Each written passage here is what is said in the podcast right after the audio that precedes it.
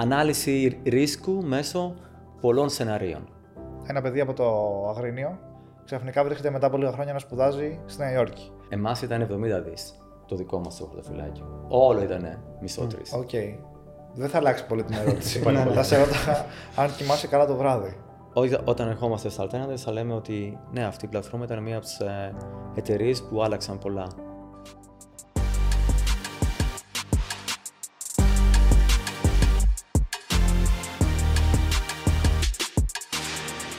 Γεια σας και καλώς ήρθατε σε ένα ακόμα business talk. Είμαι ο Δημήτρης και όπως πάντα έχω μαζί μου τον Χάρη και τον Άλεξ. Γεια σας, παιδιά. Γεια σε όλους. Καλησπέρα. Και σήμερα έχω μαζί μας τον αγαπημένο μας Στέργιο Βοσκόπουλο. Καλησπέρα, Στέργιο. Καλησπέρα σας. Χαρά μου να είμαι εδώ μαζί σας. Ευχαριστούμε πάρα πολύ που ήρθες. Ο Στέργιος, παιδιά, είναι επιχειρηματίας, είναι επενδυτής, έχει τεράστια εμπειρία ανά τον κόσμο, έχει διαχειριστεί κεφάλαια ε, σε πάρα πολλές χώρες και θα μας τα πει και ο ίδιος καλύτερα γιατί πραγματικά έχει κάνει πάρα πολλά πράγματα. Ε, σε ευχαριστούμε ξανά που ήρθες και είναι χαρά μας που σε έχουμε εδώ. Μεγάλη μου χαρά να μοιραστώ μαζί σας. δεν έχω κάνει πολλά πράγματα ακόμα. Ακόμα έχουμε να κάνουμε πάρα πολλά. Αλλά ναι, θα χαρώ πάρα πολύ να Είναι, συζητήσουμε σήμερα. είναι σημαντικά και τα όσα έχεις κάνει μέχρι τώρα και να, για να κάνουμε και μια εισαγωγή τον κόσμο που δεν ξέρει. Να πούμε καταρχάς ότι ξεκίνησες από το Αγρίνιο, σωστά; Ναι, από το Αγρίνιο εκεί. Οπότε θες να μας γεννήθηκα, πει λίγο μεγάλωσα. ότι την πορεία σου στα πρώτα χρόνια, πώς από το Αγρίνιο έφτασες να, να είσαι fund manager σε, τε- με τεράστια κεφάλαια και τεράστια διαχείριση; Δισεκατομμύρια, έτσι. Ή και παραπάνω. Ναι, δισεκατομμύρια. Οπότε για πάμε. Αγρίνιο. Η, χω- η πόλη του Παναιτωλικού. ναι, η πόλη Παναιτωλικού. Γεννήθηκα σε μια γειτονιά που είναι δύο λεπτά από το γήπεδο του Πανεδολικού. Οκ. Άρα εκεί μεγαλώσαμε, σε αλάνες, στο γήπεδο. Ε, με- μεγάλωσα στο Αγρίνιο, εκεί πήγα σχολείο μέχρι τις ε, πανελλήνιες εξετάσεις και μετά σ- είχαμε πάρα πολύ, εντάξει, μια παιδική ηλικία γεμάτη παιχνίδι, χαρά, αγάπη. Ε, μεγάλωσα σε μια οικογένεια επίσης ε- επιχειρηματιών. Ο πατέρας μου είχε κινηματογράφους. Επομένως, μεγάλωσα μέσα σε ωραίο χώρο, βλέποντας ε, ταινίες ε, και ταξιδεύοντας μαζί με το σινεμά. Και η μητέρα μου είχε αλυσίδα παιχνιδιών με παιχνίδια. Okay. Αλυσίδα Άρα με για ένα παιδί μαγαζιών ό,τι με καλύτερο. παιχνίδια. Από τη μία σινεμά, από την άλλη παιχνίδια. Σινεμά, Ήσουνα παιχνίδια, τέλειος. αλλά όλο έξω ήμασταν και παίζαμε ποδόσφαιρο, μπάσκετ ε, και όλα τα άλλα τα Μια πολύ γεμάτη σπορ. παιδική ηλικία και με πάρα πολλές ε, επιρροές. Δηλαδή και επιχειρηματική επιρροή από την οικογένεια, αλλά αντίστοιχα και από τις ταινίες σε Σωστά. διάφορες επιρροές. Σωστά, σωστά. Αυτό είναι. Όταν ζεις στην επαρχία, είσαι πολύ κοντά στη φύση. Εγώ δηλαδή δεν θα. εντάξει, δεν ξέρω. Ωραία Αθήνα, αλλά είμαι πάρα πολύ ευτυχής που μεγάλωσα σε μια επαρχιακή πόλη. Ήμασταν κοντά στη φύση, κοντά στη θάλασσα. Παίζαμε, είχαμε ανοιχτούς χώρους. Αυτό σου δημιουργεί άλλες παραστάσεις, άλλες εικόνες. Αλλά επίσης είχες πάντα την τάση του ότι θέλω να, να φύγω, να πάω κάπου. Από θέμα ονείρων, ε, το τι θες να κάνεις, ε, ακόμα και για σπουδές. Δεν μπορείς να μείνεις στο Αγρίνιο. Δεν, δεν έχουν πανεπιστήμιο. Μιλώντας για Δυστυχώς. σπουδές. Υπάρχουν κάποια τμήματα τα οποία όμω είναι περιορισμένα. Ναι. Μιλώντας Ναι, ναι, για έχουμε. σπουδές, πώς, ε, πού πήγες πρώτη φορά; Ωραία, ναι. Πρώτη φορά πήγα στο Ηράκλειο. Εκεί πέρασα, ήταν ε, στο Πανεπιστήμιο Κρήτης, Επιστήμη Ηλ- Ηλεκτρονικών Υπολογιστών. Και μετέπειτα έφυγα μετά από 1,5 χρόνο μετεγγραφή στο Πανεπιστήμιο Αθηνών, εδώ στο τμήμα πληροφορικής. Άρα οι σπουδές μου ήταν ε, σε ηλεκτρονικούς υπολογιστές, computer science, πληροφορική και έτσι ξεκίνησα και την καριέρα μου. Μετά πήγα στρατό, ε, πολεμικό ναυτικό για 21 μήνες. Έπειτα Α, έκανε δούλεψα... 21, ε. Πολύ, Ναι. πολύ, πολύ. Δυνατό. Ε, είμαι πολύ μεγαλύτερό, οπότε ναι, παλιά ήταν. ε, Τώρα πώς είναι, 12? Ε, ή 9 Ναι, ή 12. ναι, ανάλογα. Ανάλογα Ναι. την περιοχή. Ναι. 21 μήνες. Ε, και μετά δούλεψα για μια εταιρεία στην, Ελλάδα, στην Αθήνα γύρω από software engineering, δηλαδή development. Έγραφα, έγραφα κώδικα και, και project management. Σε, για δύο χρόνια. Το 99 έφυγα και πήγα στη Νέα Υόρκη για να κάνω το MBA ε, σε οικονομικά. Άρα μέχρι το MBA ουσιαστικά δεν είχες κανένα background όσον αφορά ούτε το επενδυτικό, ούτε χρηματοοικονομικά. Όχι. Μετά έγινε το switch όταν πήγες να κάνεις το MBA. Okay. Άρα ένα παιδί από το Αγρίνιο ξαφνικά βρίσκεται μετά από λίγα χρόνια να σπουδάζει στη Νέα Υόρκη. Ναι, Πώς ήταν και η- αυτό. η εμπειρία της πόλης; Ε, τεράστια, εντάξει, τη βλέπω και εκεί είναι απέναντι. όλη την πόλη. Ε, Ε, είναι μια μοναδική εμπειρία. Και μόνο δηλαδή, και ήταν επιλογή μου ότι ήθελα να κάνω μεταπτυχιακά σε οικονομικά, το MBA, και θα μπορούσα να πάω και σε άλλα πανεπιστήμια. Αλλά ήταν επιλογή μου, θέλω να το κάνω στη Νέα Υόρκη, στην πόλη, όπου μπορώ να, έχω, να αποκτήσω και άλλες παραστάσεις. Μπορείς να κινείσαι στην πόλη, να γνωρίζεις κόσμο, να μαθαίνεις και άλλα πράγματα εκτός του χώρου του πανεπιστημίου, των σπουδών. Ε, και αυτό τελικά μου απέφερε πάρα πολλά καλά από θέμα εμπειρίας, αλλά την αγαπώ την Νέα Υόρκη Είναι μια πόλη, η Μητρόπολη. Πιστεύω σε πολλά πράγματα. Είναι ακόμα ή μήπως ε, πηγαίνει λίγο προς την Ανατολή τώρα; Ε, τώρα έχουμε καινούρια κέντρα. Εντάξει, και το Λονδίνο αναπτύχθηκε πάρα πολύ μέχρι το Brexit. Δηλαδή όλες οι εθνικότητες, και, ακόμα και οι Αμερικανοί, έφυγαν και ζούσαν και ζουν στο Λονδίνο. Ναι, Παραμένει όμως, ναι, και έχει μια καλή δυναμική. Αν και τώρα μέσω, μέσω του COVID έφυγαν ε, πάρα πολλοί, πήγαν στο Μαϊάμι ε, και σε άλλες πόλεις στην Αμερική. Αλλά ναι, όχι παραμένει πιστεύω. Είναι μια μητρόπολη του κεφαλαίου και της κουλτούρας. Ε, και γενικά συγκεντρώνει πάρα πολλούς πολιτισμούς. Είναι μια εμπειρία και από θέμα πολιτισμικό, δηλαδή ότι θέατρο, μουσική, ε, ψυχαγωγία. Πηγαίνοντας στη Νέα Υόρκη, αν αφήσουμε στην άκρη το MBA, άλλαξε καθόλου και το mindset σου ή ο τρόπος που έλεπες τα πράγματα σε σχέση με το όσο σπούδαζες και δούλευες εδώ. Ναι, ναι. Μια άλλη επιλογή μου ήταν ότι δεν πήγα στην Αγγλία. Ήθελα να πάω στην Αμερική γιατί πηγαίνοντας στην Αμερική είναι δύο τα καλά. Είσαι πάρα πολύ μακριά από το περιβάλλον σου, την οικογένεια, από τους φίλους σου, από το οικείο περιβάλλον της ε, Ελλάδος. Γιατί άμα πας στο Λονδίνο ή Αγγλία, ε, τρει-τέσσερι ώρες είναι. Και εκεί δεν γίνεσαι μέλος μιας καινούργιας κουλτούρας. Η Αμερική αυτό ήταν, γι' αυτό άλλωστε έγινε υπερδύναμη το ότι μπορούσε να συγκεντρώνει κόσμο από, όλο, από παντού και να τους αφομοιώνει και να γίνονται ένα κομμάτι του συστήματος. Αλλά είναι πολύ αξιοκρατικό το σύστημα. Άρα το καλό για μένα στην Νέα Υόρκη ήταν ότι πηγαίνοντας, είμαι μόνος μου, Άρα πρέπει να σταθείς στα πόδια σου, να παλέψεις, να προσπαθήσεις και έχοντας κάποιους στόχους, είναι μια χώρα, είναι ένα περιβάλλον, έτσι είναι και η οικονομία γενικά στην Αμερική που μπορείς να τα καταφέρεις. Άρα ήταν, μου έκανε πάρα πολύ καλό, πιστεύω και σε πάρα πολλούς άλλους, ε, όχι μόνο Έλληνες, από όλο τον κόσμο που ζουν εκεί. Και ιδίως για έναν Έλληνα που φεύγοντας πάρα πολύ μακριά, εντάξει, ερχόμουν Ελλάδα μια φορά το χρόνο. Εντάξει, δεν είναι και. Ναι, αυτό που λες δεν είναι και δίπλα κιόλας. Ναι. Να πήγαινε να έρχεσαι. Είσαι πολύ έξω από το comfort zones. Όπως είπες, δεν είναι Λονδίνο τρεις ώρες, τέσσερις ώρες πτήσης. Είσαι πολύ εκτός. Σωστά αυτό. Αυτό ήταν, ναι. Οπότε ε, από εκεί εντάξει, από τη Νέα Υόρκη όλα μετά ήταν εφικτά. Άρα από τις σπουδές σου και μετά είχες ε, σκοπό να ασχοληθείς με, με τα χρηματοοικονομικά και με τον κλάδο της τραπεζικής; Ναι, δεν ήθελα να παραμείνω στο χώρο του, της πληροφορικής ή του computer science. Πιστεύω ότι με, βάση, με, με αυτό το υπόβαθρο που είχα και με τη γνώση, γύρω από αναλυτική σκέψη, γύρω από μαθηματικά, γύρω από, δηλαδή, ε, και μόνο να γράφεις κώδικα, αυτό σε φέρνει σε ένα ότι μπορείς πια να το μεταφέρεις και σε άλλους ε, τομείς, ιδίως στα οικονομικά, γιατί τα οικονομικά έχουν να κάνουν με μαθηματικά. Ε, και έτσι ξεκίνησα η πρώτη μου δουλειά στη Νέα Υόρκη μετά το 2001, ένα μήνα μετά το 9-11. Okay. Ναι. Ξεκίνησα 11 Οκτωβρίου του 2001. Ακριβώς ένα μήνα μετά. Ναι. Η πρώτη μου δουλειά ήταν σε μια εταιρεία που είχαμε λογισμικό για διαχείριση κεφαλαίων και διαχείριση ρίσκου σε εταιρείες ε, μεγάλους, ξέρω εγώ, fund managers στη Wall Street και ιδίως στα δομημένα προϊόντα. Δηλαδή τα, τα CDS.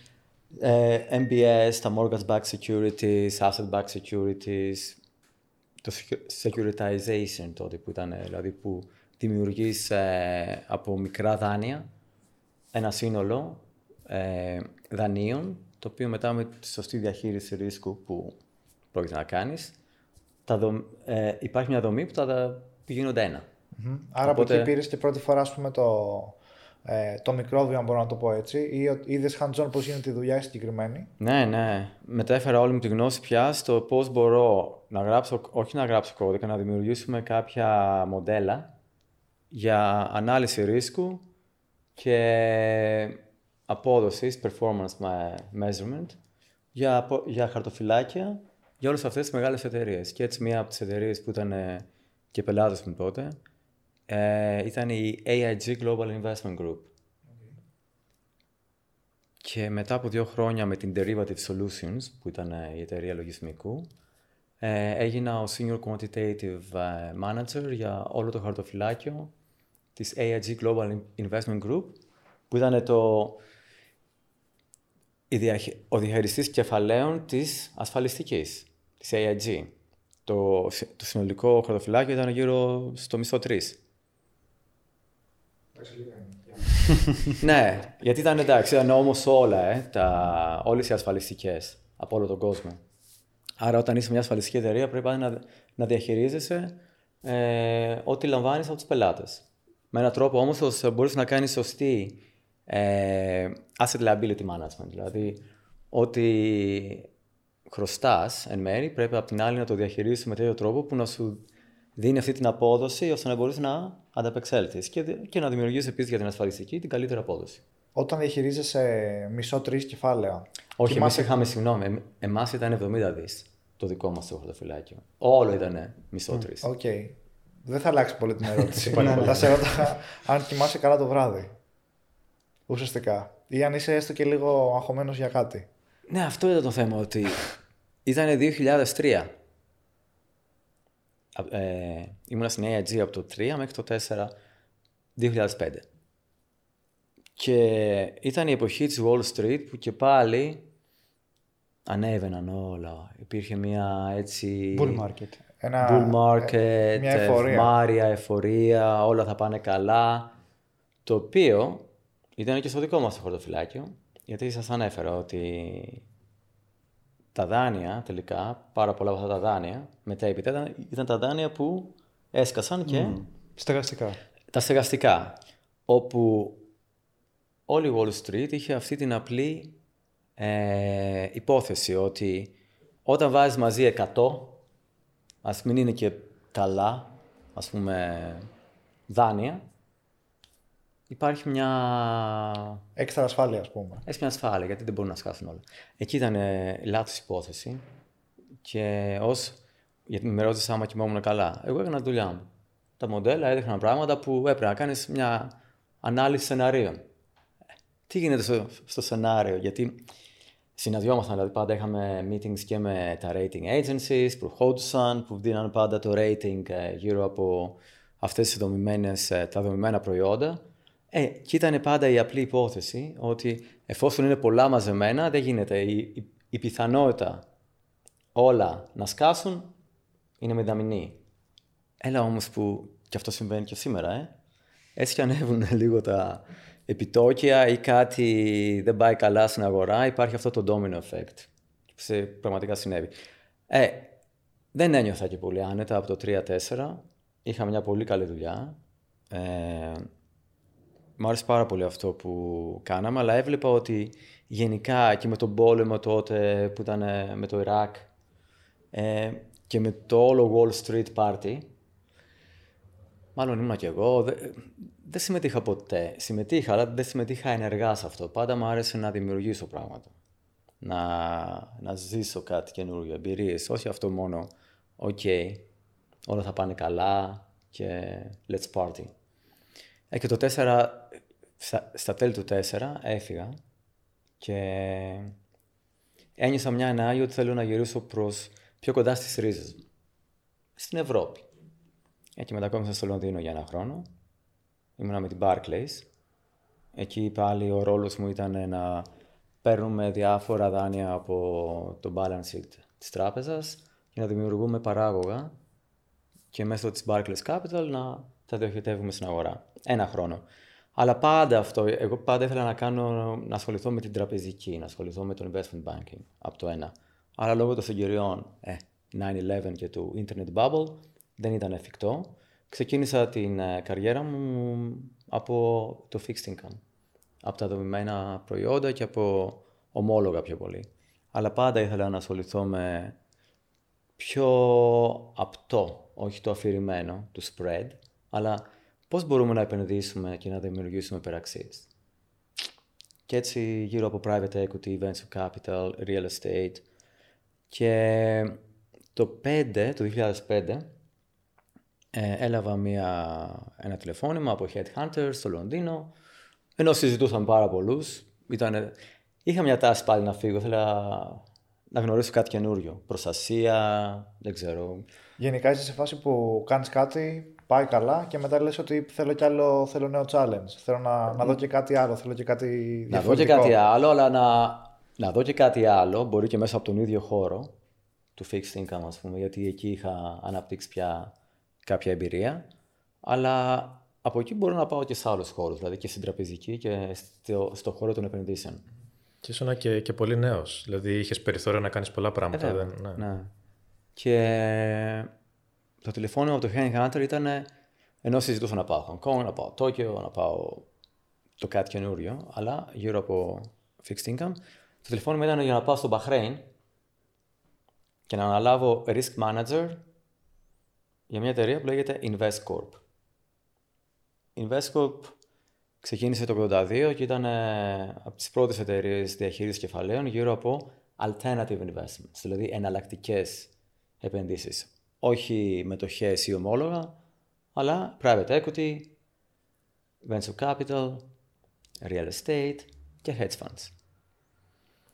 Εκεί ξεκίνησε ο κύκλος των ε, συνεντεύξεων στο Λονδίνο, πήγα και στο Μπαχρέιν. Ε, πήγαμε στο Μπαχρέιν, εντάξει, να σου πω αλήθεια, δεν ενθουσιάστηκα. Από την εμπειρία του. δεν είναι όπως τώρα. Και θα σα πω τώρα, εντάξει, όχι. Πια το Μπαχρέιν για μένα αποτελεί ένα σημαντικό κομμάτι της ζωής μου. Αλλά ένιωσα ότι με την εταιρεία αυτή μπορώ να πάω στο επόμενο στάδιο και γνώσεις, αλλά και μέσω του risk management μπορούμε να κάνουμε πάρα πολλά και με βάση τις δικές μου γνώσεις τώρα, ερχόμενος από Αμερική και από Αγγλία. Οπότε αυτό το πάντρεμα ήταν ιδανικό, 2005. Έγινα head of risk management, αλλά δημιουργήσαμε μια, ε, ένα μοντέλο μέσα στην εταιρεία που μπορούμε να κοιτάζουμε και deal by deal, όχι μόνο να κάνουμε ανα, ανάλυση ρίσκου γύρω από την εταιρεία. Συνολικά. Συνολικά στο balance sheet, να πάμε να δούμε και private equity. Οπότε κάναμε μοντέλα, Monte Carlo simulations, αυτά τώρα εντάξει δεν ξέρω για το κοινό. Αλλά ανάλυση ρίσκου μέσω πολλών σεναρίων.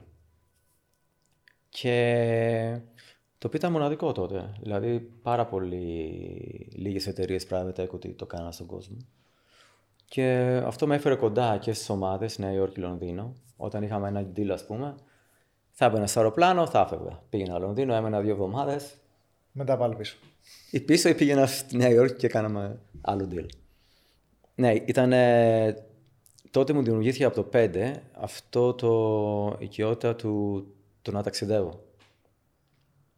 Αεροπλάνο, δουλειά, αεροπλάνο, ξανά πίσω. Αλλά βάση μετά τον Μπαχρέιν. Σου άρεσε αυτό, αυτό το concept γενικά; Τότε πάρα πολύ. Στην αρχή, ναι, ήταν φοβερό, μου άρεσε. Για να λες τότε, πάει να πει ότι τώρα κάπως έχεις κουραστεί με το, με το ναι, πολύ πιστεύω, πήγαινε, εντάξει, αλλά- και ιδίως με το COVID, ε, αντιλήφθηκα ότι ήταν καλό να είσαι, να είσαι μια βάση, να κάνεις ό,τι περισσότερο μπορείς μέσω ε, Zoom, του δικτύου, ξέρω εγώ. Αλλά και πάλι, αντιλήφθηκα και τώρα πρόσφατα, ε, πηγαίνοντας σε κάποια conferences, ότι το ανθρώπινο στοιχείο είναι πάντα εκεί, έτσι. Α, θες και τα δύο. Πιστε- πιστεύω στο υβριδικό μοντέλο. Ναι, είναι αυτό που αποδίδει περισσότερο γιατί έχεις τα πλεονεκτήματα και των δύο αντίστοιχα. Ναι. Και Αλλά βρίσκεις ναι, μια ισορροπία με αυτόν τον τρόπο. σωστά. Ε, θα προτιμούσα να ταξιδεύω για να πάω να γνωρίζω νέα μέρη παρά για δουλειά. Ας το πούμε τώρα έτσι. Τώρα έχεις τη δυνατότητα να το κάνεις αυτό. Ε, κάνεις και ταξίδια αναψυχής ή τα συνδυάζεις πάντα όλα με το business; Ε, προσπαθώ πια, δηλαδή θέλω να πηγαίνω κάπου σε ένα μέρος που δεν έχω ξαναπάει. Ας πούμε, Δεν έχω πάει Νότια Αφρική, δεν έχω πάει ε, Νέα Ζηλανδία, δεν έχω πάει Περού. δεν έχω- Λέω τώρα. Έχεις την to list πάντως. Ορίστε. Έχεις checklist που. που Έχω θέλεις να checklist. πού- Το θέμα είναι ότι εκεί δεν υπάρχει. Δεν πιστεύω ότι θα μπορούσα να κάνω και meetings για, για δουλειά. Εκτός κι αν έχουμε. Εντάξει, βρει Νότια έτσι Αφρική κάποιο υπάρχουν ε, πάρα πολλές χρηματιστήρια. Υπάρχουν, σωστά, σωστά. Ναι. Ο συνδυασμός θα ήταν το βέλτιστο. Άρα θα πάντα να υπάρχει και αυτό το business στοιχείο, να νιώσει ότι αξιοποιείς Πάντα. ουσιαστικά το χρόνο. Αυτό θέλω να αλλάξω λίγο. Θέλω να φεύγω, να λέω πάω, 10 μέρες είναι. Διακοπές, Adventures. vacation. Διακοπές. Διακοπές είναι να πας, να δεις κάποια καινούργια πράγματα, στοιχεία και να... Και, και τώρα η βάση σου πού είναι; Η βάση μου θα είναι, ωραία, με τη νέα εταιρεία που δημιουργούμε, που είναι, ας πούμε, Disrupting Private Banking, και θα σας πω από πού ξεκίνησε, θα είναι μεταξύ Μέσης Ανατολής και Λονδίνου. Οπότε η βάση μου θα είναι πιο πολύ στα Εμιράτα, Ντουμπάι. Οκ. Άρα έχουμε ένα, βέβαια έχουμε ένα κενό περίπου από το 2005 έως τώρα. Εκεί τι, με τι ασχολήθηκες; Το 8 έφυγα από την Investcorp γιατί προέβλεψα ότι έρχεται, όπως προέβλεψα λίγο με την AIG, δηλαδή έτσι και είχα τα κεφάλαια τότε, θα κάναμε ένα hedge fund και θα είχαμε καταφέρει Δεν θα πάρα έχει πολλά, πάει πολύ αλλά καλά. Εγώ έκανα τις προβλέψεις μου, αλλά τα έλεγα εσωτερικά. Α, ναι, ήσουν από εκείνους που δεν βλέπανε την αισιόδοξη πλευρά του τώρα κάνουμε πάρτι. Ήσουν αυτός που έβλεπε ότι αυτό κάποια στιγμή θα σκάσει. Ναι, δεν είμαι σαν το Ρουμπίνι, ας πούμε, που είναι πάντα πεσημιστής και αυτό πουλάει. Δεν ξέρω αν γνωρίζετε τον Ουριέλ Ρουμπίνι, γνωστός και φίλος, αλλά είναι πάντα πεσημιστής. Δεν είναι πάντα πεσημιστής, είναι η οικονομία Απλά έχει τους ρε- κύκλους. ρεαλιστικότητα, Ναι. ας πούμε. Ναι, και έβλεπα ότι το 7, ας πούμε, ότι και πάλι ο, οι εταιρείες που αγοράζαμε ήταν ακριβές, από θέμα multiples. Ε, η τράπεζα για την οποία δούλευα είχαμε μεγάλη, μεγάλο exposure γύρω από hedge funds, έπρεπε να το περιορίσουμε και άρχισα να, ως risk manager, head of risk management, να στέλνω τα memos, να μιλάμε, να κάνουμε πώς μπορούμε να το ε, διαχειριστούμε αυτό από θέμα hedging. Δηλαδή το πώς να ε, αγοράσουμε κάτι, κάποια παράγωγα και να μπορούμε να το ισοσκελίσουμε λίγο. Αλλά δεν με ακούσανε. Εγώ έφυγα το Μάιο του 8. Η Lehman έγινε το Σεπτέμβρη. Έτσι πήγα σε μια άλλη εταιρεία στο Bahrain πάλι που κάναμε μόνο private equity, αγοράζοντας εταιρείες. Οπότε εκεί έγινα head of private equity. Ε, με μια μικρή αλλά καλή ομάδα, αυτό που κάναμε ήταν να βλέπουμε εταιρείες στην Ευρώπη πιο πολύ, growth private equity, δηλαδή που είχαν περιθώρια ανάπτυξης και του να ξαπλωθούν και τους βοηθούσαμε και με κεφάλαια ε, να μπορούν να εξαπλωθούν και στη Μέση Ανατολή αλλά και στην Ασία. Ε, και κάναμε, αγοράσαμε δύο εταιρείες, ε, ασχοληθήκαμε πάρα πολύ με αυτές, μία Δανία, μία Αγγλία. Τελικά βγήκαμε, ε, τις πουλήσαμε το 11, μέσω, εν μέσω κρίσης. Γιατί πολλ- στο private equity πάντα πρέπει να κοιτάς όχι μόνο που είναι η αγορά, είναι εντάξει η τιμή που αγοράζεις μια εταιρεία, αλλά ποια είναι τα περιθώρια ανάπτυξης. Ποια είναι τα περιθώρια του να μπορείς να δημιουργήσεις υπεραξίες μέσω ε, πιο πολλών εσόδων, περιορισμό του κόστους. Development, Πάρα τεχνολογίες, πολλά. Και έτσι έγινε και με αυτές τις δύο εταιρείε. Βγήκαμε και τότε το 11, από το 10, η πρώτη φορά πήγα στην Κίνα το 8. 2008. Ολυμπιακός αγώνας. Όχι, πήγα Σαγκάι τότε. Και ξέρω, το 8 τώρα λίγο, ναι, ήταν Σεπτέμβρη του 8. Άρα όταν έπεσαν οι αγορές. Όταν έπεσαν οι αγορές, εγώ πήγα στην Κίνα, Σαγκάι. Εκεί πώς ήταν η κατάσταση, είχαν επηρεαστεί Και τότε; ήταν το άλλο, ήταν το αντίθετο. δηλαδή, λέω τι γίνεται εδώ; ε, η πρώτη μου εντύπωση ήταν πάντα έτσι, δηλαδή γι' αυτό το λένε The People Republic of China. Ε. Άνθρωποι. Δηλαδή βλέπεις αυτό, πας Σανγκάι και μια πόλη 20, 25 εκατομμυρίων και βλέπεις τον κόσμο. Βλέπεις τόσους πολλούς ανθρώπους. Και εκεί καταλαβαίνεις ότι υπάρχει μια άλλη δυναμική.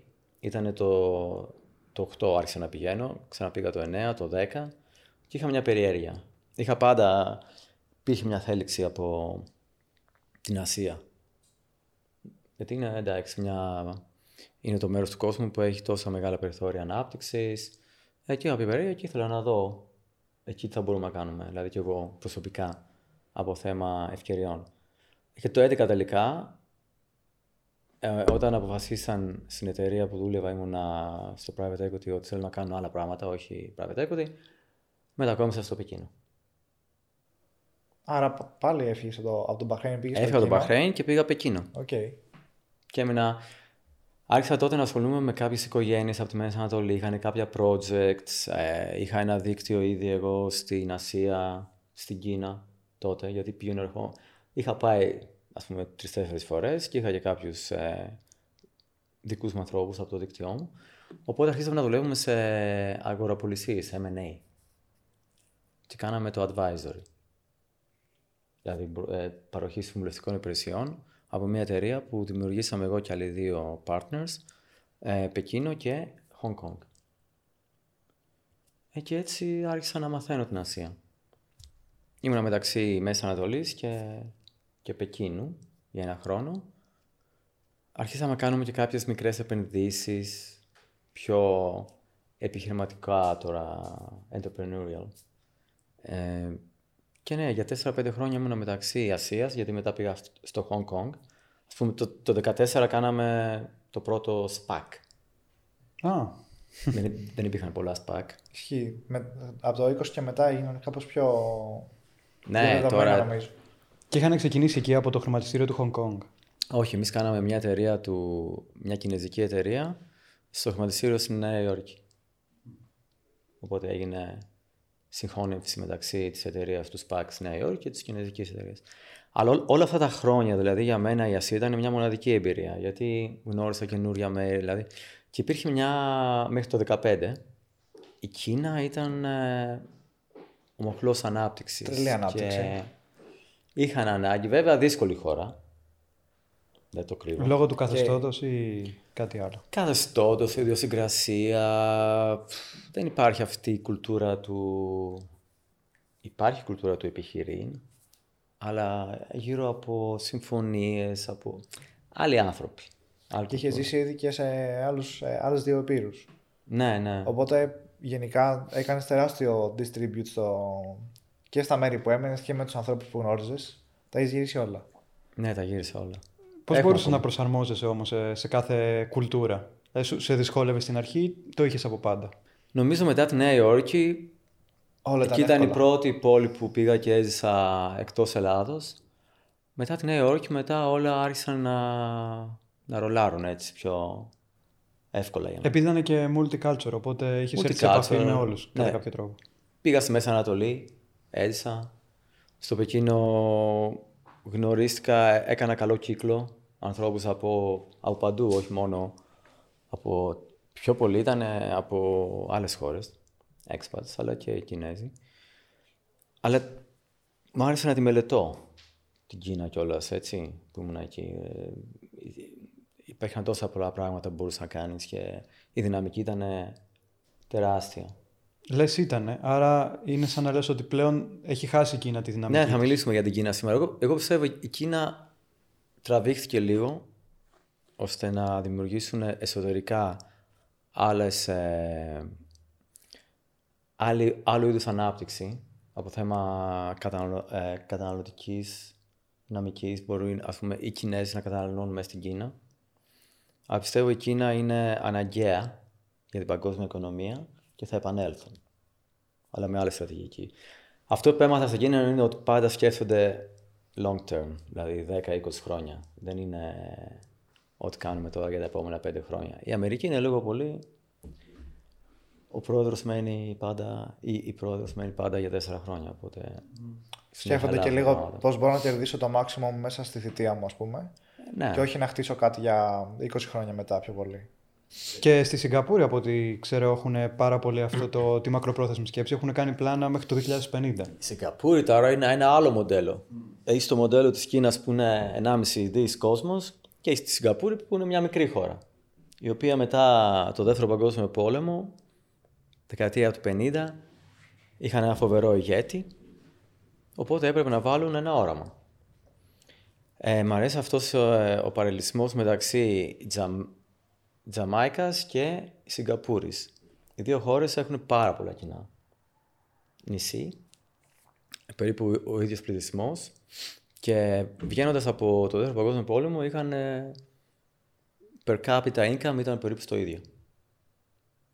Μια χώρα όμως επένδυσε η Σιγκαπούρη στην εκπαίδευση και στο ανθρώπινο δυναμικό τους, ενώ η Ζαμάικα επένδυσε στον τουρισμό και στο real estate.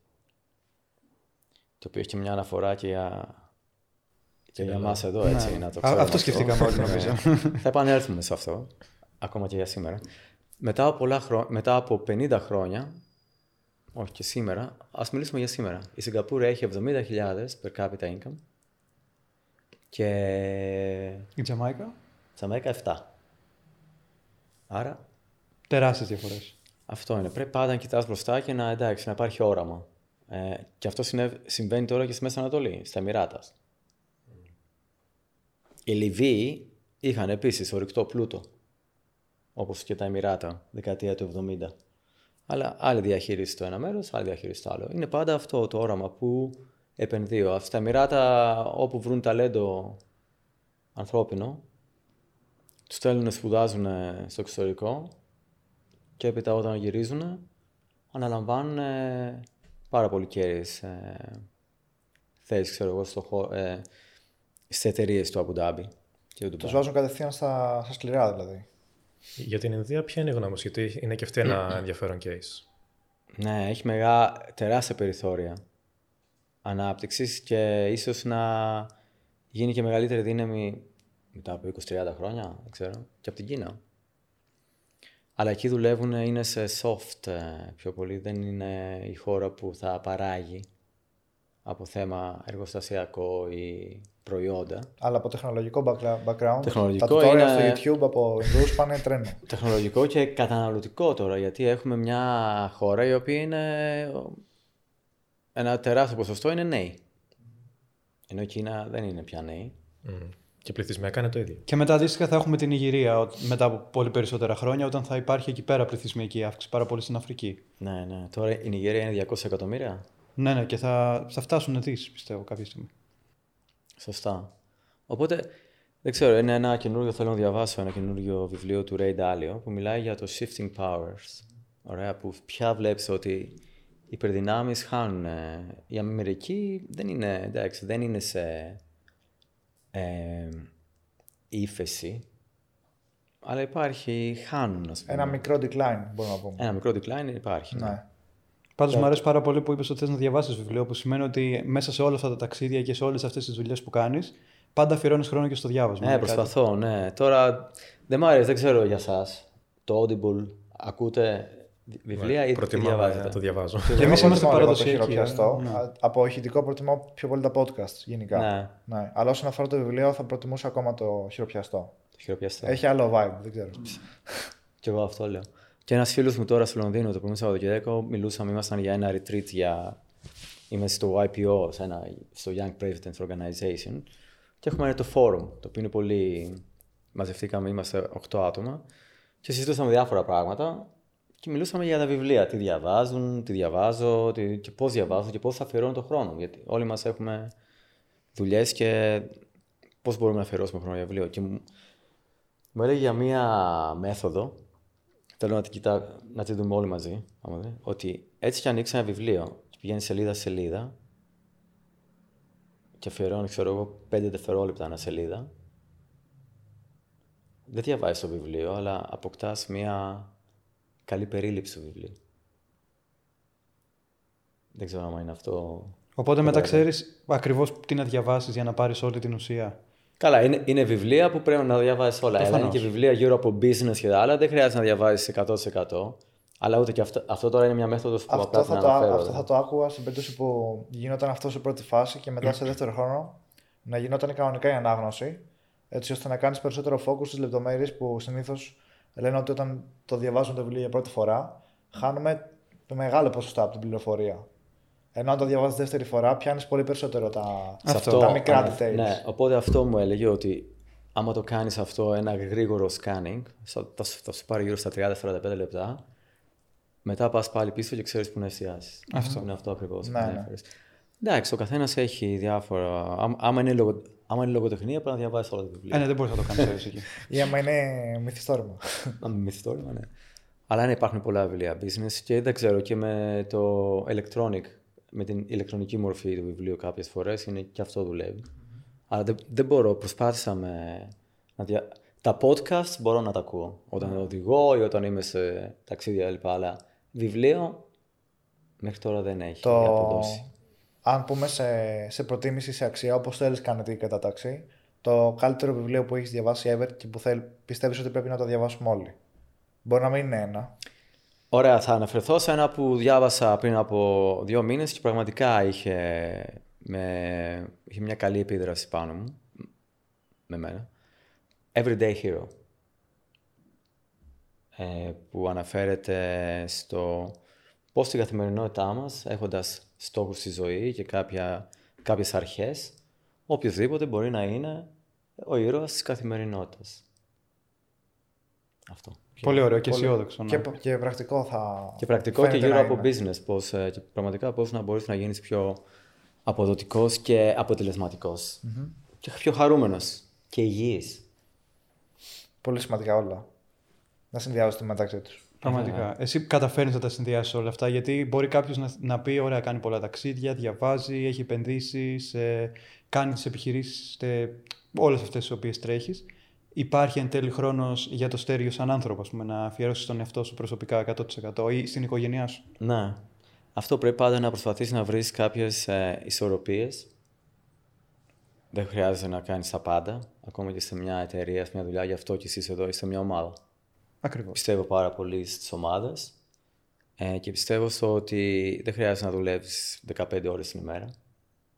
Ακόμα και 8 ώρες και λιγότερο. Άμα είναι αποδοτικές, Άμα είναι αποδοτικές, βέβαια δεν είναι εύκολο. Έτσι, τώρα, εμείς τα λέμε εδώ, είναι άνθρωποι που πρέπει να δουλεύουν πάρα πολλές ώρες γιατί δεν έχουν, δεν έχουν την οικονομική ευχέρεια του απλά να κάθονται να διαβάζουν βιβλία. Είναι βιοποριστικό πρόβλημα, το οποίο είναι ένα πρόβλημα πια που είναι διεθνές. Το χάσμα αυτό μεταξύ του πλούτου και των ανθρώπων που δεν έχουν ε, πια τα απαραίτητα, ιδίως σε, αυτό το, σε αυτή τη συγκυρία τώρα με το υπερ, υπερπληθωρισμό. Δεν ξέρω που θα βγει εκεί, γενικά θα υπάρχει μια ύφεση. Αλλά όσον αφορά την ερώτηση της ισορροπίας, εκείνο πια που πρέπει να υπάρχει και εκπαίδευση, και αυτό πιστεύω, δηλαδή με χαροποιεί πάρα πολύ αυτό που κάνετε εδώ, είναι το πώς μπορούν να προσανατολίσουμε νέους ανθρώπους, να βοηθήσουμε νέους ανθρώπους, ώστε τα όνειρά τους να γίνουν πραγματικότητα και να μπορούν και μέσα μιας πραγματικά δυνατής δημόσιας εκπαίδευσης, γιατί εγώ πιστεύω πάρα πολύ στη δημόσια εκπαίδευση και στη δημόσια υγεία. Αυτά είναι αναγκαία για μια ε, κοινωνία, απαραίτητα, να μπορούν οι άνθρωποι, οι νέοι άνθρωποι να δημιουργήσουν ε, πράγματα στη ζωή τους χωρίς ε, και στο επιχειρήν. Το επιχειρήν είναι αυτό που ε, πραγματικά οθεί, οθεί τα πάντα. Και το, και το κεφάλαιο. Mm. Γι' αυτό και οι πραγματικές επενδύσεις που λέγαμε πριν, για να γυρίσω την κουβέντα μας λίγο πίσω, και αυτές με τις οποίες ήθελες να ασχοληθείς, είναι αυτές που έχουν πραγματικό αντίκτυπο στην οικονομία, Να. που ε, ουσιαστικά οθούν ε, επιχειρηματικές ιδέες στο να γίνουν πράξη και να αναπτυχθούν. Και όχι επενδύσεις στο στυλ ε, βάζω τα χρήματά μου εδώ και με ένα spread θα πάρω περισσότερα σε λίγο. Σωστά. Αυτό είναι το secondary market. Ναι, ναι, που είναι η- καλό πάντα να υπάρχει δευτερογενές εκεί. όρο. Ναι, δημιουργεί. Αλλά εγώ πιστεύω στο primary market. Και το οποίο ακόμα είναι στην αρχή του. Εκεί θέλουμε να προσπαθήσουμε να συμβάλλουμε και ιδίως μέσα, μέσω της καινούργιας, ε, του καινούργιου platform, fintech platform που ε, δημιουργούμε, ώστε να μπορούν τα κεφάλαια να διοχετεύονται σε σωστές ευκαιρίες, ιδέες, founders ανά τον κόσμο ε, για μια καλύτερη ανάπτυξη, για μια πιο βιώσιμη ανάπτυξη και να υπάρχει διαφάνεια. Γιατί πολλές φορές μέχρι πρώτη είχα διαχειριζόμουν ένα family office μέσα Ανατολή, μεγάλη οικογένεια, μεγάλο group και εκεί αντιλήφθηκα ότι πραγματικά αυτά τα κεφάλαια πολλές φορές δεν γίνονται, δεν, το, δεν διοχετεύονται σωστά στην αγορά. Δηλαδή, όταν είσαι μακριά από τα κέντρα τα μεγάλα, Νέα Υόρκη, το Λονδίνο, με το Τόκιο, Σιγκαπούρη, ακόμα, αν και τώρα πια το Ντουμπάι είναι ένα καινούριο κέντρο, αλλά όταν είσαι σε άλλες αγορές, σε άλλες ε, γεωγραφίες, δεν έχεις πρόσβαση. Οπότε εμείς αυτό που προσπαθούμε να κάνουμε τώρα είναι ανά τον κόσμο, γιατί μπορούμε να έχουμε μια διεθνή πλατφόρμα και θα έχουμε βάση και στη Μέση Ανατολή, στα Μοιράτα, Μπαχρέιν και Λονδίνο, θέλουμε να κάνουμε αυτό. Δηλαδή μεταξύ Δύσης και Ανατολής να προσπαθούμε να φέρουμε τα κεφάλαια σε ευκαιρίες μέσω fund managers αλλά και direct, δηλαδή και απευθείας σε εταιρείες και σε startups και να δημιουργούμε communities, investment communities. Ακόμα και πολλοί founders που δημιουργήσαν κάτι επιχειρήσεις και την πούλησαν την εταιρεία και έχουν πια κεφάλαια και είναι και νέοι. Μετά πρέπει να κάνουν κάτι ναι. κεφάλαια. Αυτό θέλουμε να το παντρέψουμε με έναν τρόπο ως πλατφόρμα και να ξεπεράσουμε δηλαδή τα, το legacy του private banking που λέμε, δηλαδή αυτά τα στενά πλαίσια του private banking που για μένα δεν προσφέρει πάρα πολλά πια. Είναι ένα, δηλαδή όσον αφορά τις επενδύσεις. Το private banking, το banking καλό είναι, απαραίτητο.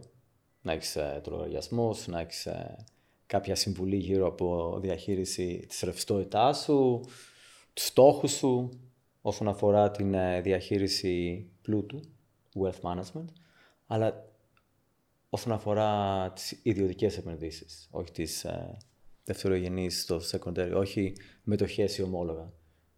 Πού πάνε τα κεφάλαια, πού μπορούν να διοχετευτούν, ώστε να δημιουργήσουν μια ε, καλύτερη οικονομία, ανάπτυξη και επίσης να υπάρχουν και, ε, και θέσεις εργασίας. Γιατί άμα και εσείς αυτό εδώ πέρα, αυτό όλοι πασχίζουμε έτσι, άμα δεν υπάρχουν startups, τι θα γίνει με την οικονομία; Ανέφερες πριν ότι πολλά κεφάλαια δεν διοχετεύονται σωστά, αλλά το σωστά είναι, είναι λίγο και λίγο σχετικό. Ε, τι κριτήρια πρέπει να έχει για σένα μια επένδυση για να είναι σωστή; Πρώτα απ' όλα είναι να έχεις την απόδοση με βάση το ρίσκο που παίρνεις. Όταν επενδύω σε ένα startup, το ρίσκο είναι μεγαλύτερο. Το θέμα είναι να υπάρχει και αυτή η γνώση του επενδυτή γύρω από ε, διασπορά ρίσκου, να μην τα βάζω όλα σε ένα-δυο, ε, σε μία-δύο εταιρείες ή σε ένα-δύο funds. Να υπάρχει μια διασπορά μεταξύ funds, να ξέρεις πού επενδύεις γύρω από private equity, το venture capital, τα startups σε early stage, στην αρχή είναι πιο, έχουν μεγαλύτερο ρίσκο. Αλλά θα έχουν επίσης και μεγαλύτερη απόδοση. Μπορεί να βάλω ένα ευρώ και να μου αποφέρει 100. Άμα τα βάλω σε μια εταιρεία που είναι μεγαλύτερη και πιο παλιά, αλλά η οποία είναι πιο, πιο σταθερή και όρημη, ε, θα περιμένω να μου αποφέρει 10, 15.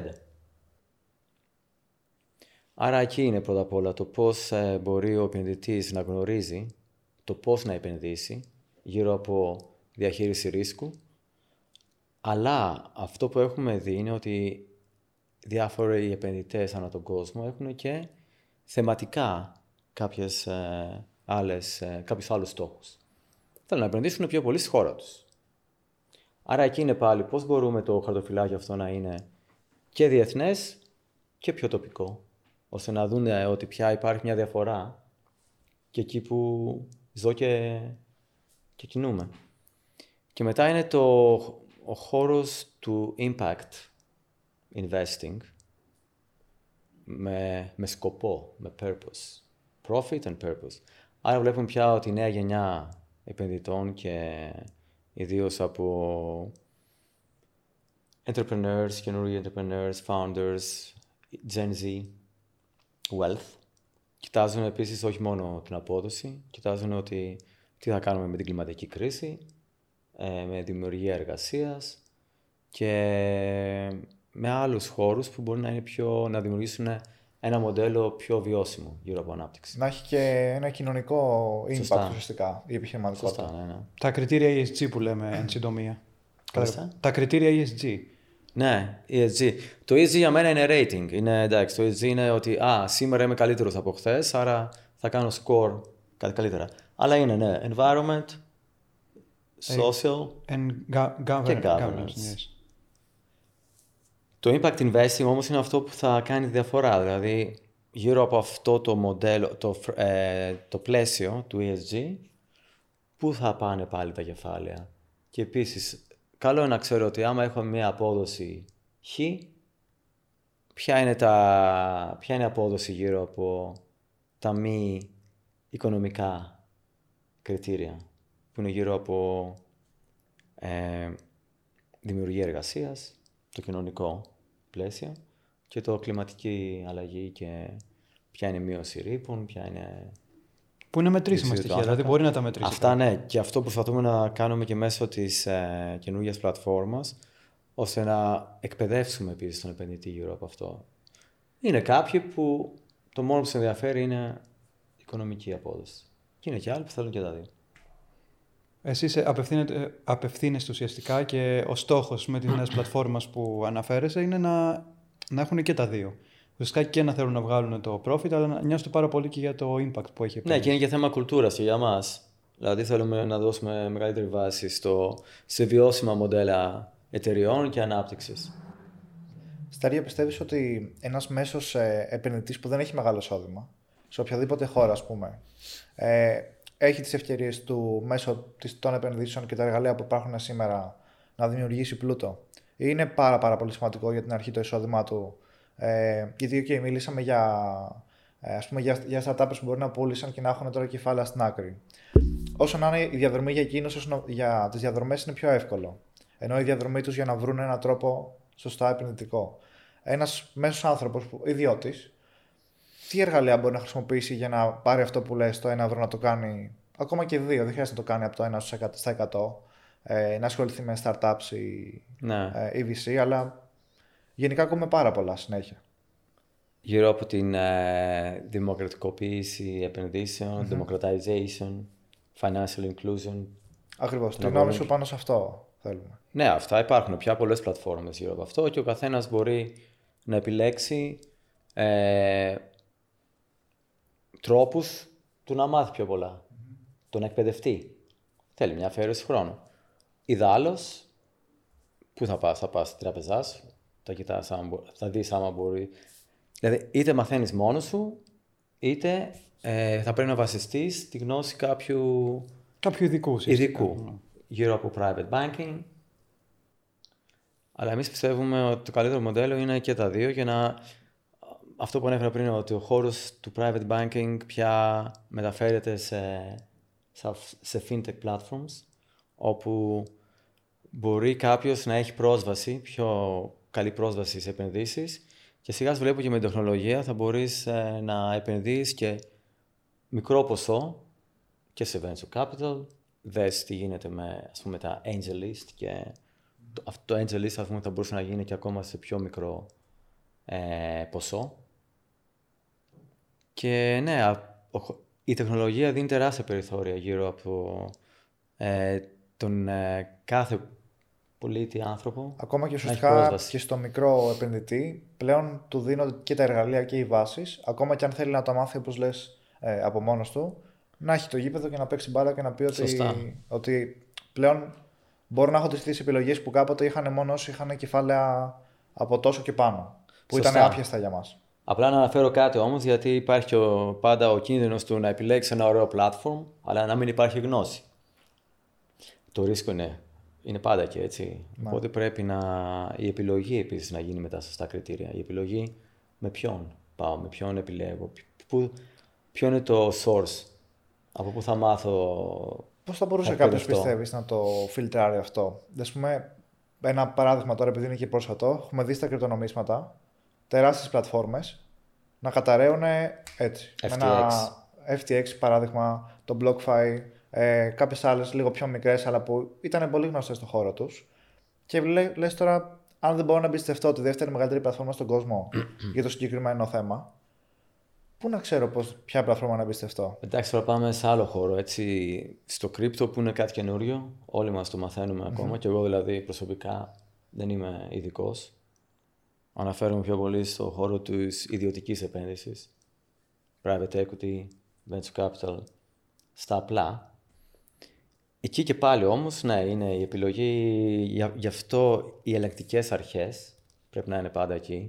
Εμείς, ας πούμε, τώρα ως platform δεν θα είμαστε μόνο tech, δεν θα είμαστε απλά εταιρεία τεχνολογίας, θα πρέπει να πάρουμε και άδεια, αδειοδότηση από ελεγκτική αρχή. Άρα αυτό που θα κοιτάξουν είναι ποιοι είναι οι άνθρωποι πίσω από το, από το platform, ποιος είναι, ποιο είναι το management, ποιες είναι οι γνώσεις.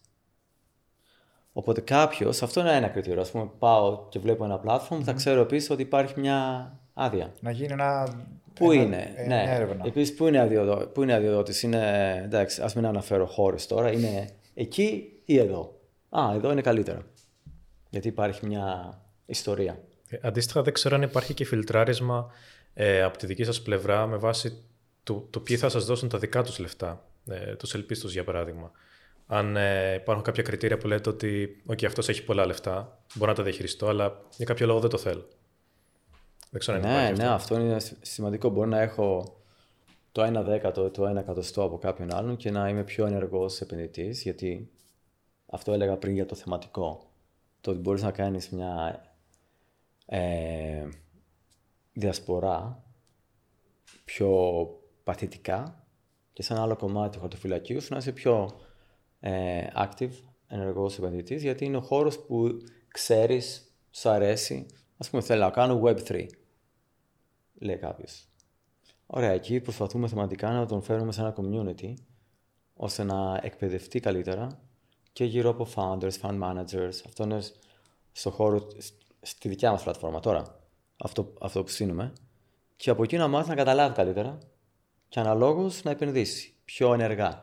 Άρα ναι, μπορεί ο άλλος να έχει 100 φορές το ποσό και να λέει εγώ θέλω να πάω διακοπές, μια χαρά είμαι, πάρτε το και κάνω hiking ή κάνω fishing. Ε, γενικά, ποια θεωρείς ότι είναι η πιο ε, ουσιαστικά καλή μορφή επένδυσης, δηλαδή με, με την καλύτερη απόδοση; Δηλαδή, αν κάποιος τώρα έχει ένα κεφάλαιο και θέλει να το επενδύσει σε, ένα, σε μια συγκεκριμένη ας πούμε, επένδυση, ε, ποια μορφή θα πρέπει να διαλέξει, τα alternative investments που είπαμε ή κάτι άλλο; εξαρτάται και πρέπει να κάνεις διασπορά. Μέχρι πρότινος, πολύ λίγοι είχαν πρόσβαση στα alternatives, στις εναλλακτικές επενδύσεις. Άμα πας σε μια τράπεζα ακόμα και εδώ, αυτό που θα σου δώσουν θα είναι κάποια δομημένα προϊόντα γύρω από αμοιβαία κεφάλαια που έχουν μετοχές και ομόλογα. Αυτό είναι το secondary που λέμε. Τα μεγάλα endowments στην Αμερική ή και τα μεγαλύτερα family offices στον κόσμο, οι, οι εναλλακτικές είναι γύρω στο 40%. Και το 60% είναι ομόλογα και μετοχές. Γιατί έχουν πρόσβαση. Μέχρι πρότινος, πολύ λίγοι είχαν την πρόσβαση σε εναλλακτικές. Αυτό τώρα όμως αλλάζει. Επομένως, μπορείς πια να κάνεις ένα χαρτοφυλάκιο που θα είναι πιο ε, αποδοτικό από θέμα πάλι διασποράς και πώς ε, θα κάνεις allocate σε, διαφορετικά, σε διαφορετικές επενδύσεις. Τώρα, στον κάθε, ας πούμε, venture capital, τέλεια, είναι η καλύτερη περίοδος γιατί έχουν πέσει πάρα πολλοί οι αξίες και μπορεί να μπεις τώρα 50% discount. Να, αλλά πού, με ποιον. Αυτό είναι πάντα το θέμα.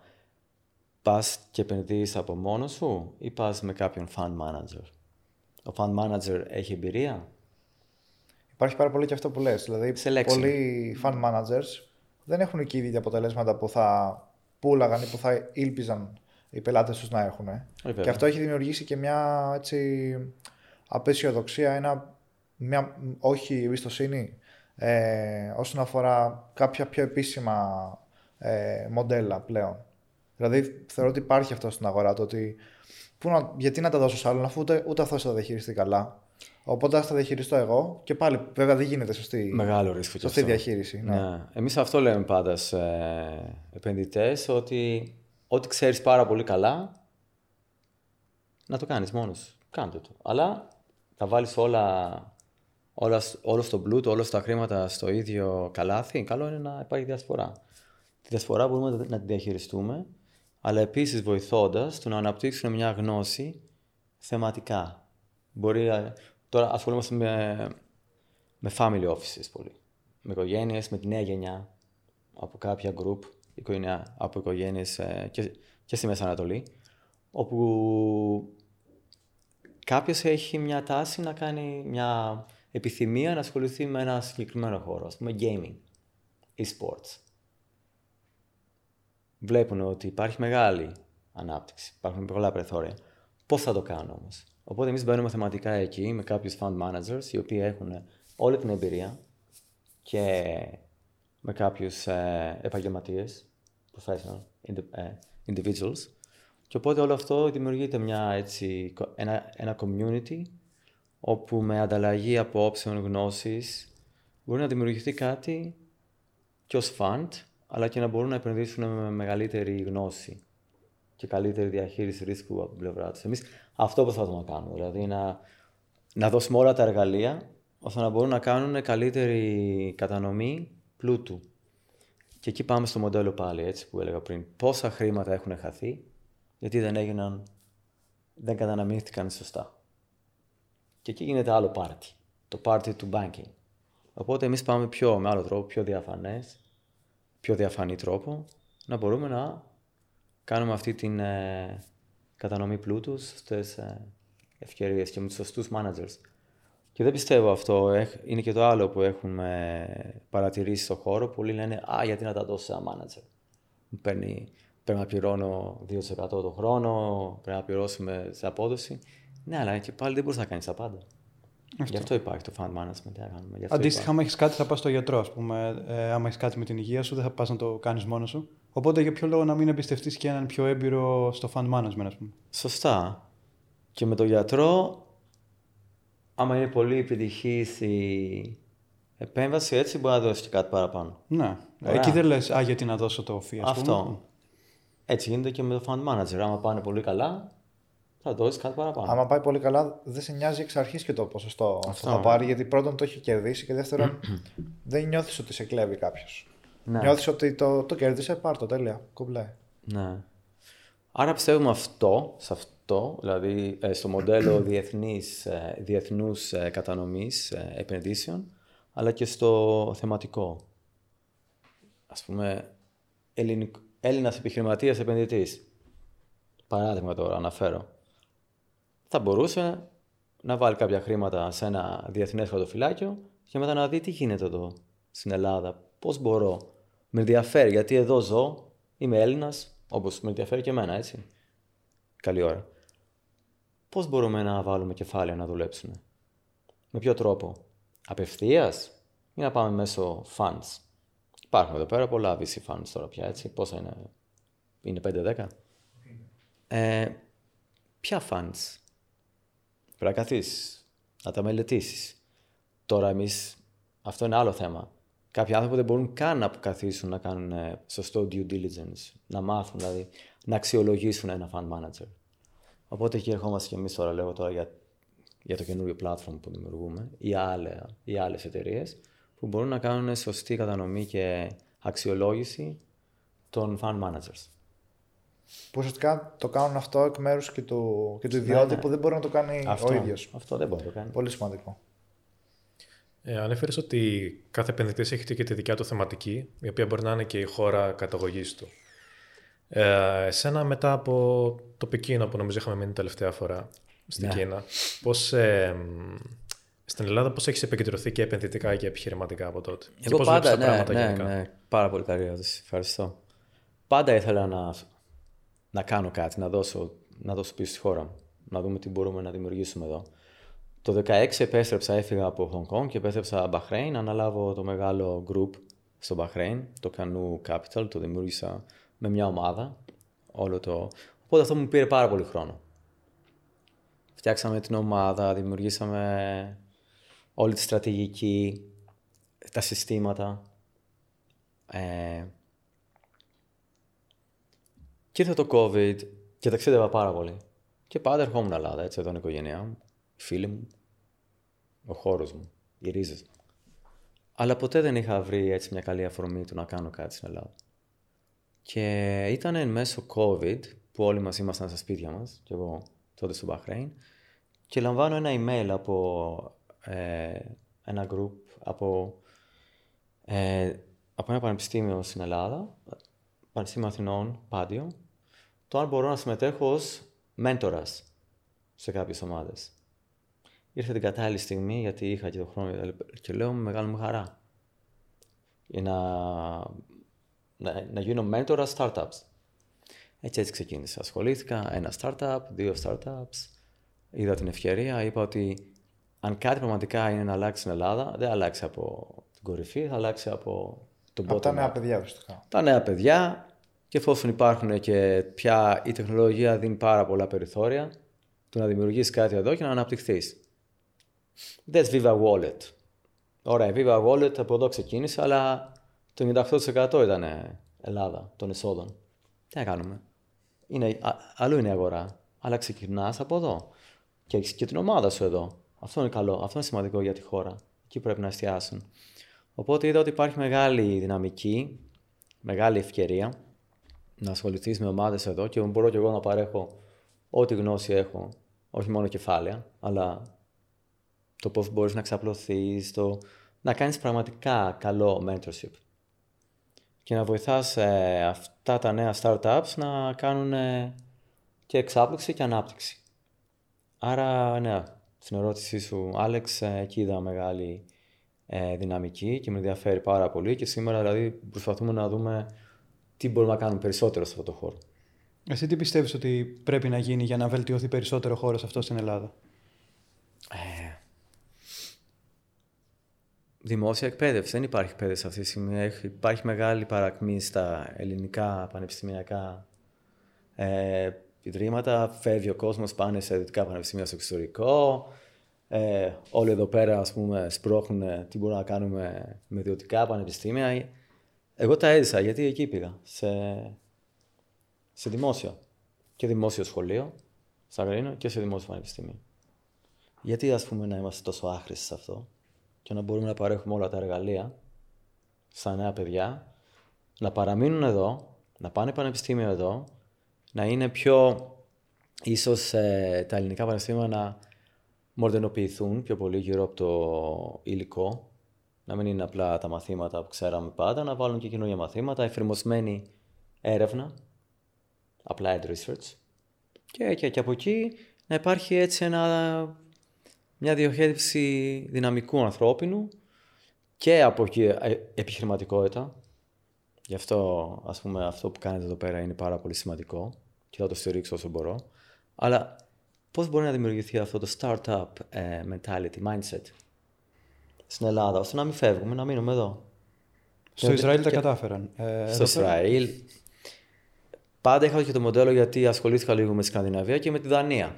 Αυτό που δεν έχουν οι Δανείοι όμως που είναι φοβερή στο, στην ιδέα, το concept και να στηθεί κάτι ωραίο, δεν σου αρέσει να φεύγουν από Δανία.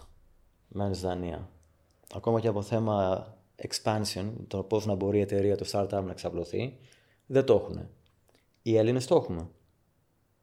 Είμαστε πιο ε, ανοιχτοί στο να φεύγουμε να σκεφτόμαστε τι μπορούμε να κάνουμε στο εξωτερικό γενικά από θέμα επιχειρήν. Mm. Εντάξει, εμείς έχουμε λόγο να φύγουμε, ενώ στη Δανία με τόσο καλό, καλή ποιότητα ζωής όπως λέγεται ότι έχει, ο άλλος θα πει γιατί να πάω κάπου αλλού; Ναι, σωστά.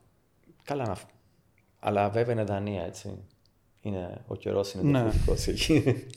Δεν έχουμε καλύτερο καιρό. Ναι, το μοντέλο γενικά θα μπο...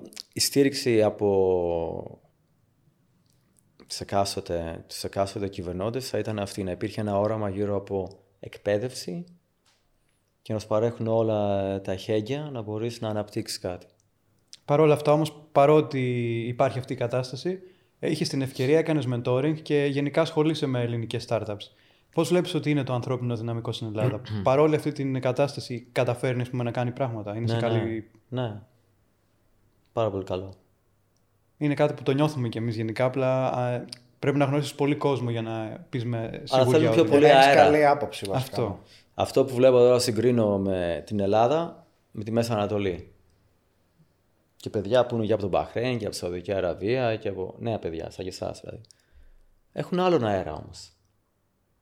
Γιατί το αναφέρω αυτό; Η Ελλάδα λίγο σε περιορίζει από θέμα του να σκέφτεσαι πολλές φορές ότι μπορώ να τα καταφέρω. Και εκτός Και να μεγαλώσω και να κάνω. Δηλαδή, το όραμα εδώ πέρα, ας πούμε, έχει... Το επιχειρήν πια γίνεται... Δεν είναι καλός όρος. Σαν να υπάρχει ένα ταβάνι εδώ πέρα. Και ταβάνι, ναι.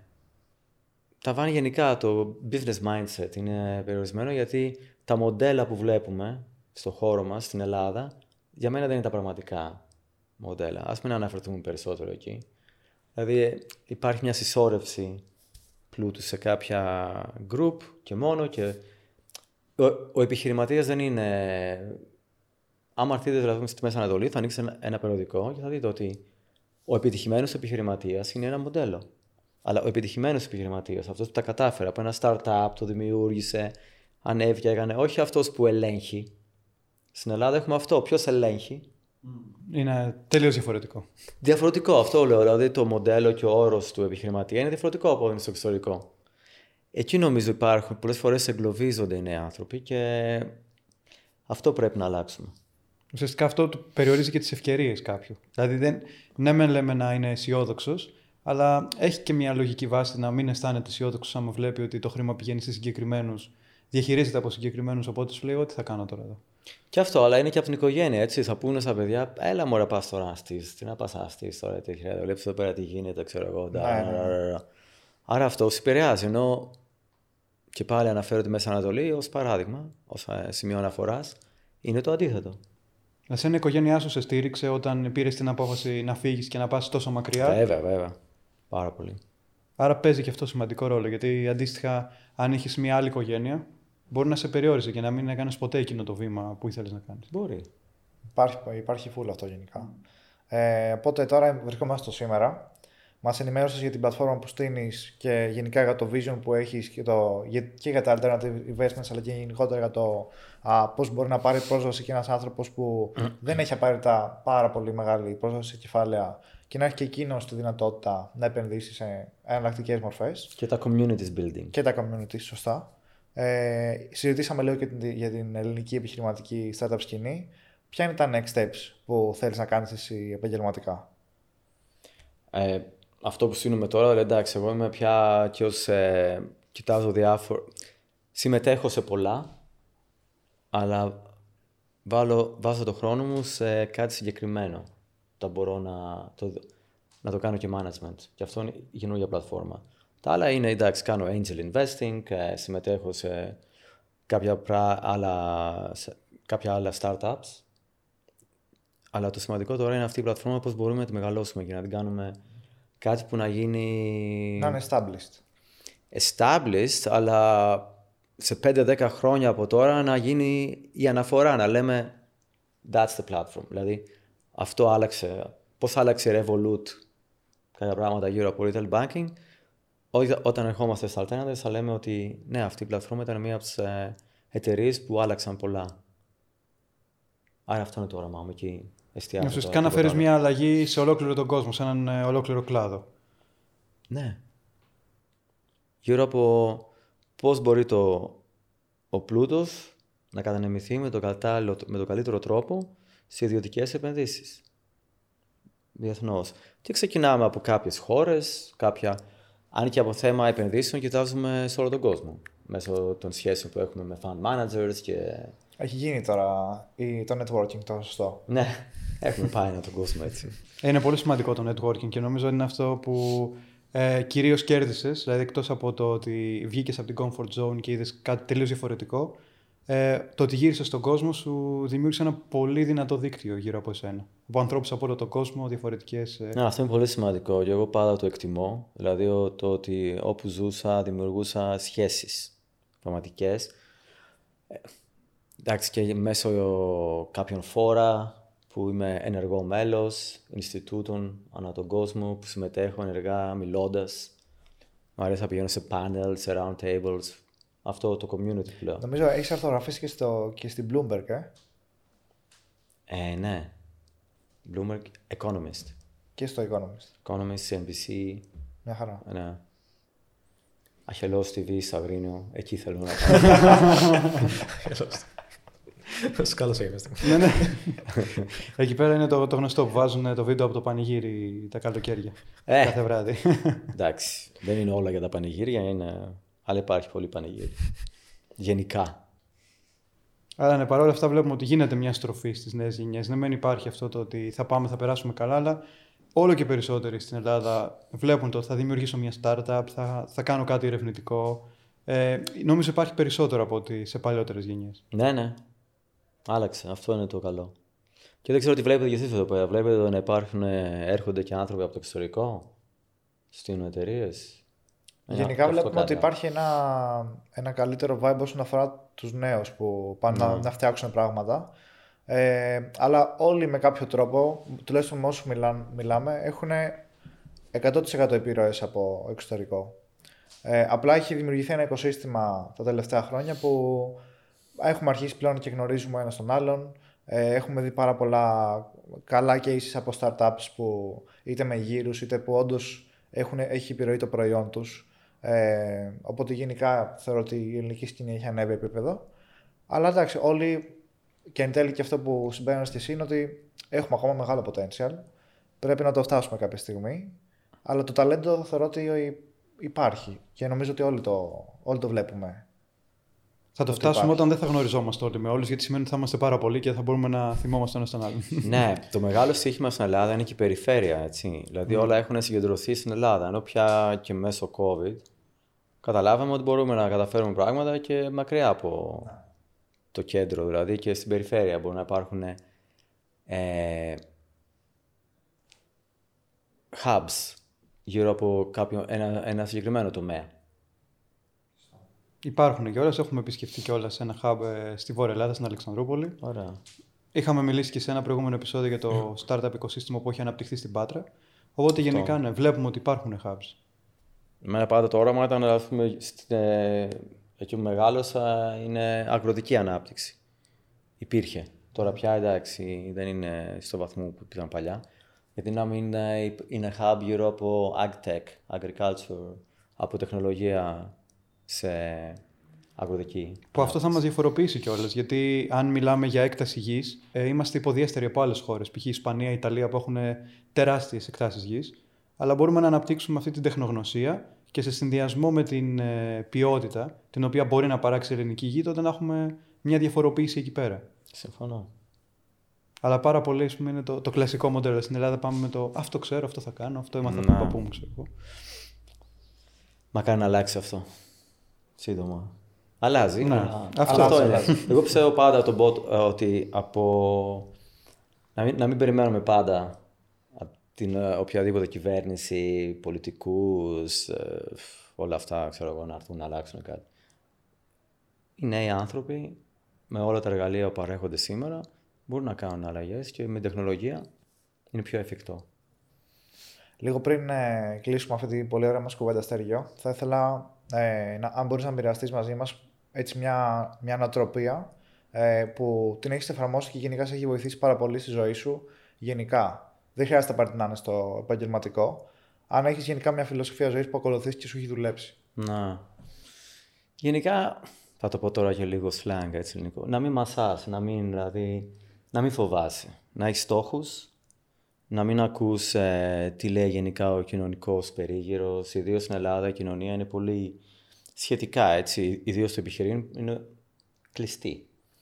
Ε, και να έχεις όνειρα, όραμα, αλλά και κάποιους ε, εφικτούς στόχους, ώστε να μπορείς να βλέπεις ότι γίν- γίνονται, τα- τα- ότι πράγματα γίνονται. Υπάρχει progress, ναι. Υπάρχει πρόοδος. Ε, η φιλία είναι σημαντικό. Πάντα δηλαδή να είσαι ανοιχτός άνθρωπος, να μιλάς, να μοιράζεσαι. Ε, να ταξιδεύεις όσο μπορείς. Και αυτό το που αν- α- αναφέραμε πριν, ισορροπία, δηλαδή το κοινωνικό με το επαγγελματικό. Να υπάρχει μια καλή ισορροπία μεταξύ των δύο και να χαίρεσαι τη ζωή και να έχεις όνειρα, στόχους και να μην μασάς, να πας, ξέρω εγώ. Ο στόχος δεν αλλάζει, η διαδρομή μπορεί να παρεκκλίνει λίγο, αλλά... Αλλά αν έτσι δεν και βάλεις μασάς όσο κάτι- και να παρεκκλίνει, Ναι. εσύ θα φτάσεις στο τέλος. Ναι, ναι. Στόχος και να είσαι πάντα καλός άνθρωπος. Δηλαδή, και γενικά στο ταξίδι αυτό υπάρχουν ε, κάποιες στάσεις όπου δημιουργείς νέες φιλίες. Που δημιουργείς αυτό που είπαμε πριν για το network. Αυτό τελικά θα σου βγει. Και αυτό είναι που θα μας κάνει να πετύχουμε ακόμα περισσότερο. Τέλεια. Πάρα πολύ ωραίες συμβουλές. Εύχομαι. Να ήταν καλέ. Ε, είναι σίγουρα και από τη στιγμή που ε, κατάφερες από το Αγρίνιο, όπως είπαμε πριν, να φτάσεις να κάνεις όλα αυτά τα καταπληκτικά πράγματα που λες και έχεις ακόμα να κάνεις περισσότερα. Ευχαριστώ. Ε, αυτό σημαίνει ότι το έκανες εφαρμόζοντας αυτές, ότι δουλεύουν εν τέλει αυτές τι συμβουλές. Και όλα είναι σχετικά έτσι. Δηλαδή δεν Ναι, χρειάζεται να εντάξει, πας. ναι. Μπορείς να μείνεις στην Ελλάδα και να κάνεις μια μεγάλη διαφορά. Όλα είναι σχετικά. Είναι και το τι θέλει ο Και καθένα. στον ναι, κάθε άνθρωπο ναι. δουλεύει διαφορετικά. Σωστά. Χάρηκα πάρα πολύ. Τέλεια. Ήταν, ε, εύχομαι ευχαριστούμε να πάρα, με πάρα, πάρα ξανακαλέσετε πολύ. σύντομα. Ευχαριστούμε Να πούμε πολύ. κι άλλα πολλά. Ήταν καταπληκτική η κουβέντα μας. Θεωρώ. ε, Είναι και βασικά είσαι και ένας από τους λόγους που ξεκίνησε αυτή η εκπομπή. Είναι ακριβώς αυτό. Τέλεια. Ε, Χαίρομαι. εκπροσωπε- Εκπροσωπείς τον business talks με τον καλύτερο τρόπο. Χαίρομαι, χαίρομαι πάρα πολύ. Ευχαριστώ πολύ για τη δυνατότητα που μου δώσατε, παιδιά. Ό,τι καλύτερο θα σας εύχομαι. Και εμείς ευχαριστούμε πάρα πολύ. Οπότε αυτό ήταν το επεισόδιο για σήμερα. Ε, Όπως καταλάβατε, είπαμε πάρα πολύ ωραία πράγματα με το Στέργιο. Μοιράστηκε καταπληκτικές ιστορίες μαζί μας από ολόκληρο τον κόσμο και πάρα πολλά σπουδαία μαθήματα που τον βοήθησαν να φτάσει στο σημείο που είναι σήμερα. Φυσικά ε, για το YouTube έχουμε διαλέξει τα καλύτερα αποσπάσματα από αυτή τη συζήτηση, αλλά πραγματικά δεν ξέραμε τι να πρωτοδιαλέξουμε για να βάλουμε μέσα. Οπότε σας προτείνουμε, αν θέλετε να ακούσετε όλη τη συζήτηση, να μπείτε στο Spotify, στο businessref.gr ε, ή στο Apple Podcast και να ακούσετε εκεί ολόκληρη τη συζήτηση. Και φυσικά όσοι είστε αυτή τη στιγμή στο YouTube και μας βλέπετε από εκεί, ε, άμα σας άρεσε κάντε ένα like, αφήστε κάποιο σχόλιο, κάτι που θα θέλετε να ρωτήσετε το Στέργιο ή να προσθέσετε στην κουβέντα και φυσικά να κάνετε subscribe αν δεν το έχετε κάνει ήδη. Ε, οπότε αυτό ήταν το επεισόδιο για σήμερα. Μέχρι το επόμενο επεισόδιο να είστε όλοι καλά και να κυνηγάτε τα όνειρά σας.